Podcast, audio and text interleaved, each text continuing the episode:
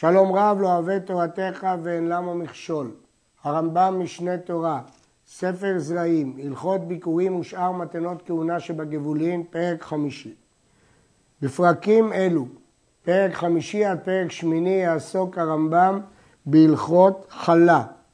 מצוות עשה להפריש תרומה מן העיסה לכהן, שנאמר ראשית הריסותיכם חלה תרימו תרומה, וראשית זו אין לה שיעור מן התורה.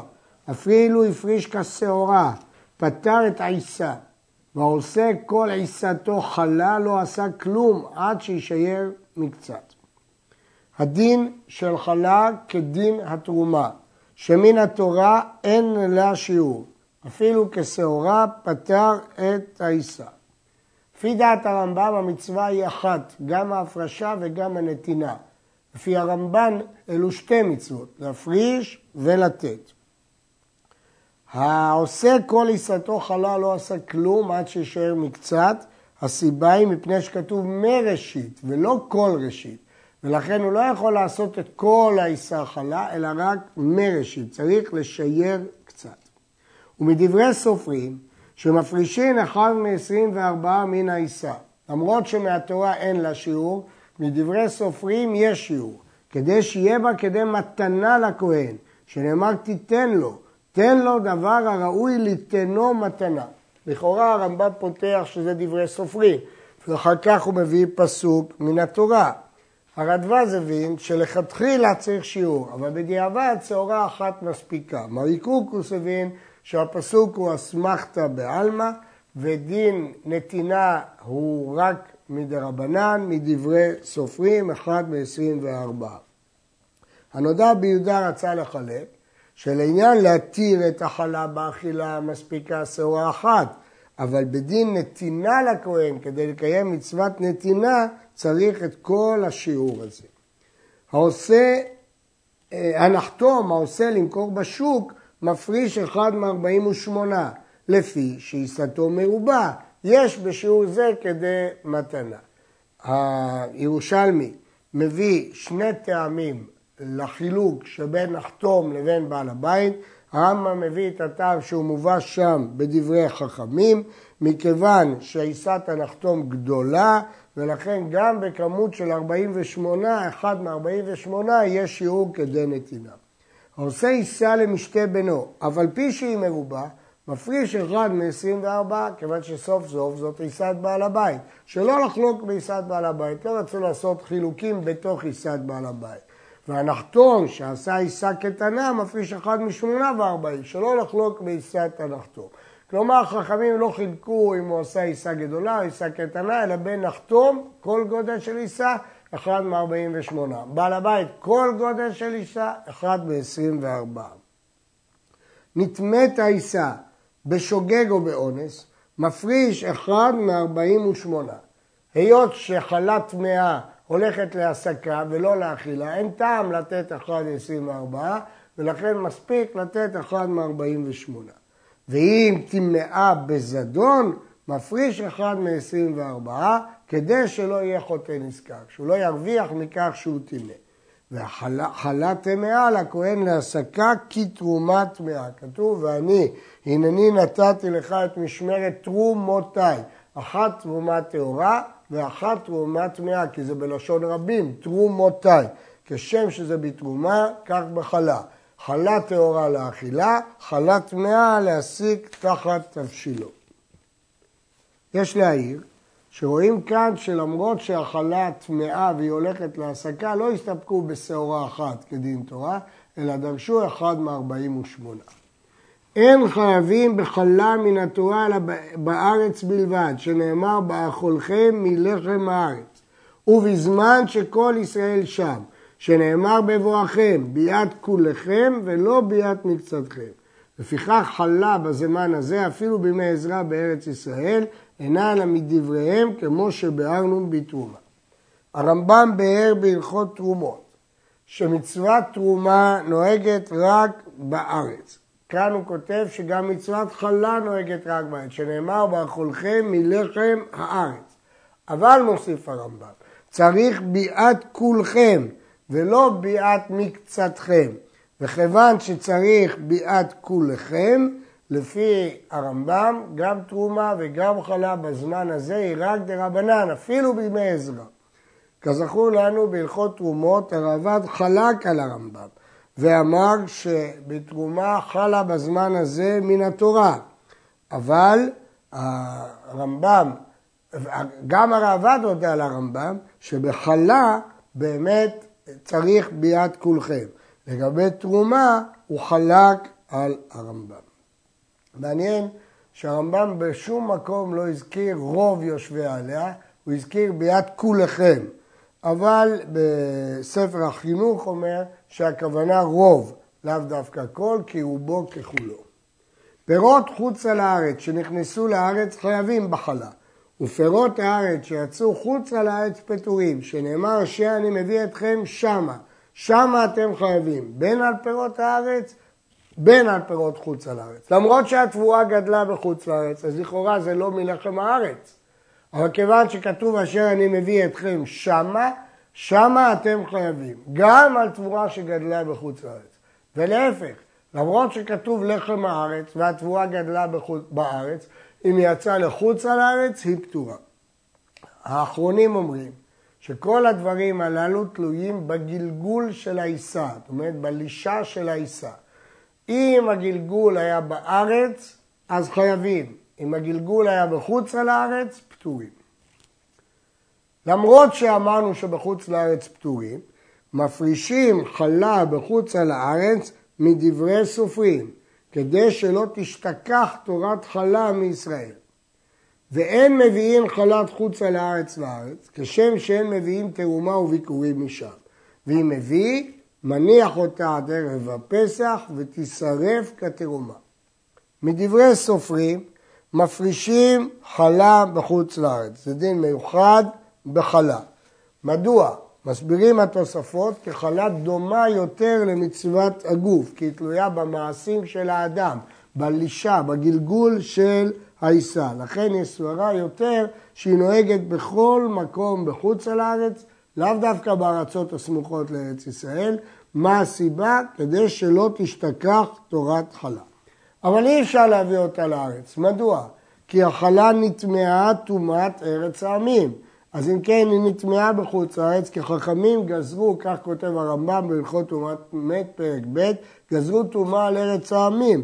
ולכן, יש חשש שהחלה הזאת נטמעה, כל דבר שבא מחוץ לארץ, ארץ ישראל טמא בטומאת ארץ העמים.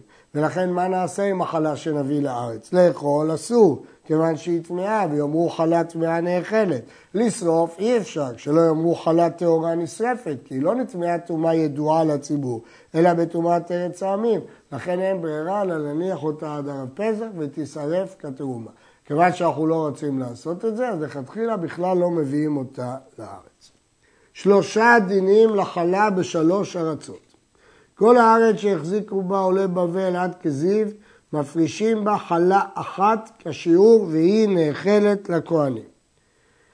המקומות שמוגדרים כארץ ישראל עד כזיב, חלה אחת נאכלת לכהנים. אני מזכיר שלפי הרמב"ם, כיוון שאין ביאת כולכם, גם החלה הזאת היא רק דרבנן. ושאר ארץ ישראל שהחזיקו בה עולי מצרים ולא החזיקו בה עולי בבל, ושם זה נקרא ארץ העמים, כי לא החזיקו, לא, לא קידשו אותה עולי בבל. אז היא מטמאה בטומאת ארץ העמים, שהיא מכזי ועד המנה. מפרישים בה שתי חלות, האחת נשרפת ואחת נאכלת. זה דין המשנה. מפני מה מפרישים בה שתי חלות? פני שהחלה הראשונה טמאה, שהרי לא נתקדשה אותה הארץ בימי עזרא, אז החלה נטמאה בטומאת ארץ העמים. וקדושה ראשונה בטלה משגלו. לכן, מהסיבה הזאת, הזחלה הראשונה נשרפת, כי היא טמאה. והואיל והיא ארץ ישראל, אבל סוף סוף השטח הזה הוא של ארץ ישראל, מפרישים בה חלה אחד מארבעים ושמונה ושורפים אותה. אז אם כן, לכן מפרישים חלה ראשונה, כי סוף סוף היא ארץ ישראל. אבל כיוון שהיא נטמאת בטומאת ארץ העמים, כי לעניין זה היא ארץ העמים כי היא לא התקדשה בקדושה השנייה, לכן אין ברירה, מפרישים את המינימום, אחד מ-48, המינימום מדברי סופרים, ושורפים אותו. ומפרישים חלה שנייה, ונותנים אותה לכהן לאוכלה. מדוע?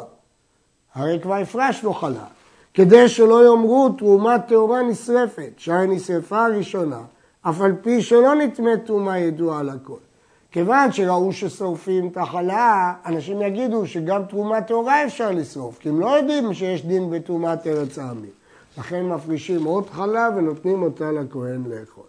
וזו השנייה, אין לה שיעור, אלא כל שיוצא מפריש מפני שהיא דבריהם. ברור שהחלה השנייה היא רק מדי רבנן, לכן אין לנו בעיה לאכול אותה למרות שהיא טמאה וטומאת ארץ העמים, זה רק דין דה רבנן, נותנים אותה לכהן רק מפני מראית עין, כדי שאנשים יראו שנותנים לכהן חלה. ולכן לא אכפת לי שהיא טמאה, ולכן לא אכפת לי מה השיעור שלה, העיקר שיראו שנתנו חלה. בכל הארץ, שם האמנה ולחוץ, בין בסוריה, בין בשאר הארצות, כבר אמרנו שגבול ארץ ישראל טורי אמנוס אמנה, משם ולחוץ מפרישים שתי חלות, אחת לשרפה, כדי שלא יאמרו ראינו תרומת טמאה נאכלת, הרי נטמעה בתרומת ארץ העמים, כמו שאמרנו בהלכה הקודמת, ואחת לאכילה, כדי שלא תשתכח תורת חלה מישראל. והואיל וזו וזו מדבריהם, הרי בכלל זה חוץ על הארץ, אז גם החלה הראשונה היא מדי רבנן. מוטב לרבות בנאכלת, לפיכך של שרפה אין לה שיעור, אלא כלשהו, של האכילה אחד מ-48, וזו של האכילה מותרת לזבים ולזבות, ואין צריך לומר לשאר הטמאים, אפילו יוצא טומאה מגופם. ובכן נסביר. כשדיברנו על הארץ שהיא ארץ ישראל, אבל לא נתקדשה על ידי עולי בבל, אז היא ארץ ישראל צריך להפריש תרומה מהתורה, חלה. אבל יש לזכור שהחלה הזאת טמאה בטומאת ארץ העמים, כי הארץ הזאת לא נתקדשה בקדושה שנייה, ולכן אני מוכרח להפריש חלה כשיעור ולשרוף אותה. חלה שנייה לאכילה, מינימום כדי שלא תשתכח תורת חלה. אבל במקום שהוא חוץ לארץ בוודאי, אז שתי החלות הן מדי רבנן, רק שלא תשתכח תורת חלה, הן לא מהתורה בכלל, כי זה חוץ לארץ. לכן דווקא את זה שאוכלים יהיה בשיעור, ואת זה ששורפים לא יהיה בשיעור. אבל גם זה שאוכלים, יש לזכור שהיא מותרת לזווים ולזוות ולכל התנועים, כי בעצם היא לא חלה מהתורה, היא רק כדי שלא תשתכח תורת חלה. בזמן הזה, שאין שם עיסה טהורה מפני טומאת מת, מטומאות אחרות אפשר לטבול ויתאהב, אבל כולנו טמאי מתים, כי או נגענו בכלי מתכת שנגע במת, או שהיה באוהל המת, או שאנשים היו באוהל עם המת.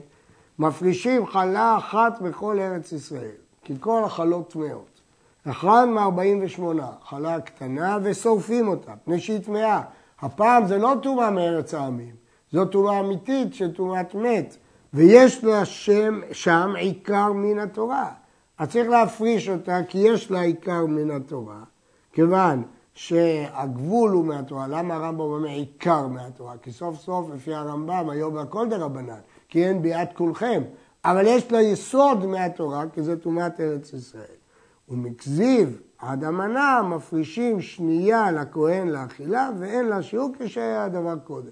בזמן הזה אין הבדל בין כזיב והאמנה, מה שהיה פעם, מה שהיה היום.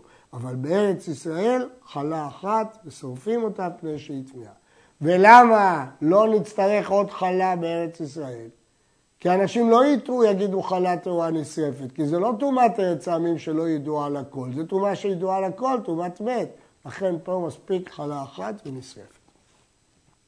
חלת חוצה לארץ, אף על פי שהיא טמאה, בטומאת ארץ העמים. הואיל ועיקר חיובה מדבריהם, אינה אסורה באכילה אלא על כהן שטומאה יוצאה עליו מגופו, והם בעלי קרעים, זבים וזבות, נידות ויולדות ומצורעים. אבל שאר הטמאים במגע הטומאות, אפילו טמאי מת, מותרים לאוכלה. לפיכך, אם היה שם כהן קטן בחוץ לארץ, בין בסוריה בין בשאר ארצות, ורצה להפריש חלה אחת, מפריש אחת ב-48, והיא נאכלת לקטן שעדיין לא ראה קרי, או לקטנה שעדיין לא ראה תנידה, ואינו צריך להפריש שנייה לאש. וכן אם היה שם כהן גדול שטבל משכבת זרעו או מזיבתו, אף על פי שלא העריב שמשו, ואף על פי שהוא טמא מת, הרי זה מותר לאכול החלה הראשונה, ואינו צריך להפריש חלה שנייה בחוץ לארץ. בחוץ לארץ כל החלה היא מדי רבנן, רק שלא תשתכח תורת חלה.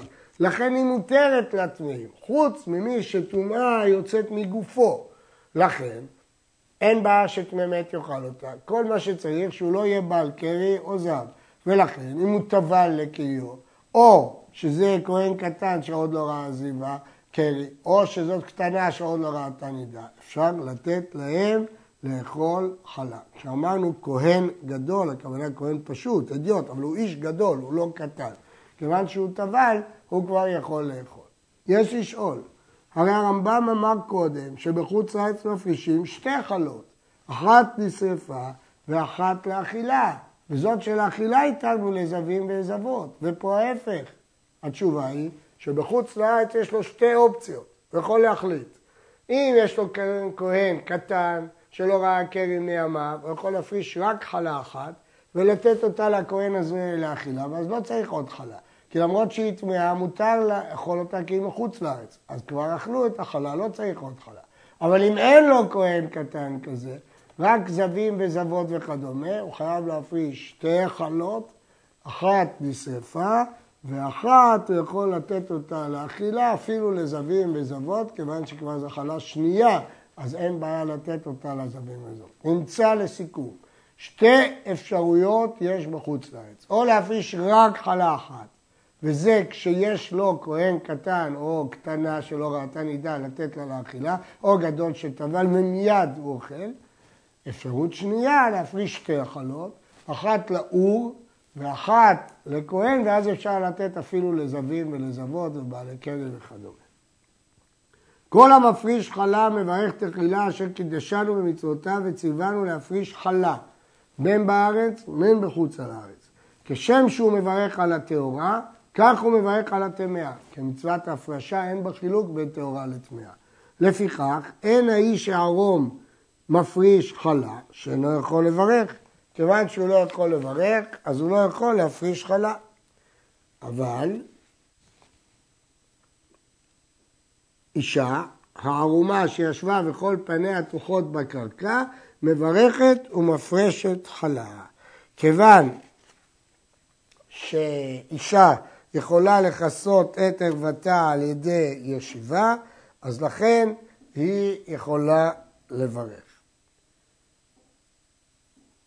יש להדגיש שלמרות שההפרשה היא היום מדי רבנן, אנחנו מברכים, כמו שאנחנו מברכים על כל המצוות שמדברי סופרים, כפי שהרמב"ם הזכיר בהלכות ברכות. הנידה וכיוצא בה, כלומר מי שטומאה יוצאת מגופו, מברכת ומפרשת חלת חוץ על הארץ. למה? כי מותר לה לגוע בה, שאינה מוזרת על מגע, בין כך החלה הזאת טמאה בחוץ לארץ, אלא על אכילתה. אמרנו שמי שטומאה יוצאת מגופו, לא יכול לאכול אם מפרישים חלה אחת, אני מדגיש, אם מפרישים שתי חלות, אחת לשרפה, אחת לאכילה, אפשר לתת אותה לכהן קטן, אבל אפשר לתת אותה לזבים וזבות, נידות ויולדות, אבל כשמפרישים רק חלה אחת, אי אפשר לתת אותה למי שהטומאה יוצאת מגופו, ולכן הנידה, אם מפרישים רק חלה אחת, היא יכולה לגוע, אבל היא לא יכולה לאכול. ואם היה שם כהן קטן או כהן שטבל, שהיא מוטלת או לאכילה, כמו שביארנו, הרי זה מותר לאוכלה עם מזר על שולחן אחד. כלומר, הנידה יכולה להפריש את זה, ולאכול את זה, יאכל את זה כהן קטן. אני מדגיש, זה כשהפרישו חלה אחת מחוץ לארץ. מותר לאוכלה עם הזר על שולחן אחד, לפי שאינה מדמעת. חלת חוץ לארץ אין בדין מדומה. ואפילו נתערבה שווה ושווה, אפילו שהיא לא בטלה ברוב. ונותנים אותה לכהן עם הארץ, למרות שבדרך כלל אנחנו לא נותנים, כיוון שהיא טמאה באוויר ארץ העמים. ואין בה משום כהן המסייע במתנותיו שהוא אסור. אין דין שאסור לכהן לסייע בבית הגרנות, כיוון שזה מדי רבנן. ואם רצה לאכול תחילה ואחר כך יפריש החלב מחוץ לארץ, מותר, שאין עיקרה אלא מדבריהם. כל הקולות האלה זה בחלת חוץ לארץ, שיש בהם קולות מרובות כפי שאמרנו, היא לא מדמעת, נותנים אותה לחוץ לארץ וכדומה, כפי שראינו וגם אין דין של אה, ביטול ברוב. הכסף משנה מקשה, שהגמרא עומד בפירוש שמתבטלת ברוב חלב חוץ לארץ, והרמב"ם אמר אפילו שווה בשווה. התשובה היא, כי זה דברי התלמוד הירושלמי נגד הגמרא בבחורות, וזה פשט המשנה בחלה, שהיא נאכלת עם הזר על השולחן. בכל אופן יש לזכור שלכאורה הרמב"ם הזה סותר לדין של הגמרא במסכת בכורות. יש להוסיף שהתוספות במסכת בכורות אומר שגם אחר שהחלה התבטלה, היא אסורה לזרים, וכל מה שמועיל הביטול ברוב זה רק להאכיל לכהן טמא. אבל הרמב"ם חולק ופוסק כמו פירושו של רש"י, שהיא מותרת גם לזרים, ועוד יותר מזה הוא מוסיף שאפילו שווה בשווה היא בטלה.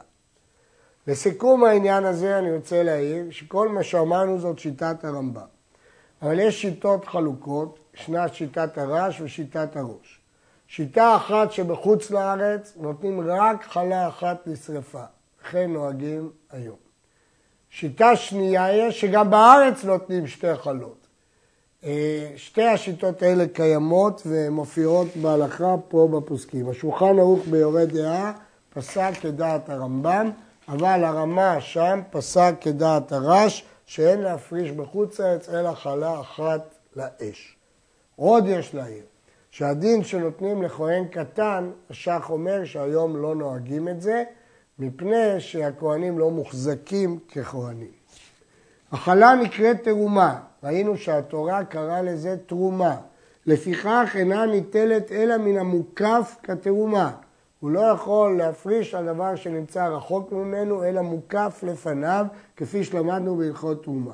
ואינה ניטלת מן הטהור על הטמא לכתחילה. כמו שבהלכות תרומה אסור לתרום מהטהור על הטמא, גם בחלה אסור לתרום מהטהור על הטמא. וכל שאמרנו בתרומה לא יתרום, ואם תרם אינה תרומה, כך בחלה. כל שאמרנו בתרומה לא יתרום מזה על זה, כך בחלה. וכל שאינו אוכל תרומה, אינו אוכל חלה. וכל האוכל תרומה, אוכל חלה. לדוגמה, תרומת חירש שוטה וקטן, שאף בדיעבד היא לא תרומה. תרומת שיכור, בדיעבד היא תרומה וכדומה. הסומה והשיכור מפרישים חלה לכתחילה, שאין בה עיסה רע ויפה כדי שיכוונו ויפרישו מן היפה. כאן הדין הוא לא כמו בתרומה. כיוון שסומה ושיכור, לכתחילה לא מפרישים תרומה כדי שהם לא יפרישו מהרע, אבל בעיסה כל העיסה היא אותו דבר, ולכן אפילו לכתחילה הם יכולים להפריש, כי אין חשש שהם יפרישו מהרע על היפה. הלוקח מן הנחתום, מפריש מן החמה על הצוננת, ומן הצוננת על החמה, ואפילו מדפוסים הרבה. אנחנו לא חוששים שמא הוא יפריש מן החיוב על הפטור, או מן הפטור על החיוב, ולכן אפילו שזה דפוסים הרבה ואחת צוננת ואחת חמה, זאת מחלוקת, אבל ההלכה היא שמותר להפריש ולא חוששים שמפרישים מהפטור על החיוב או מן החיוב על הפטור. עד כאן.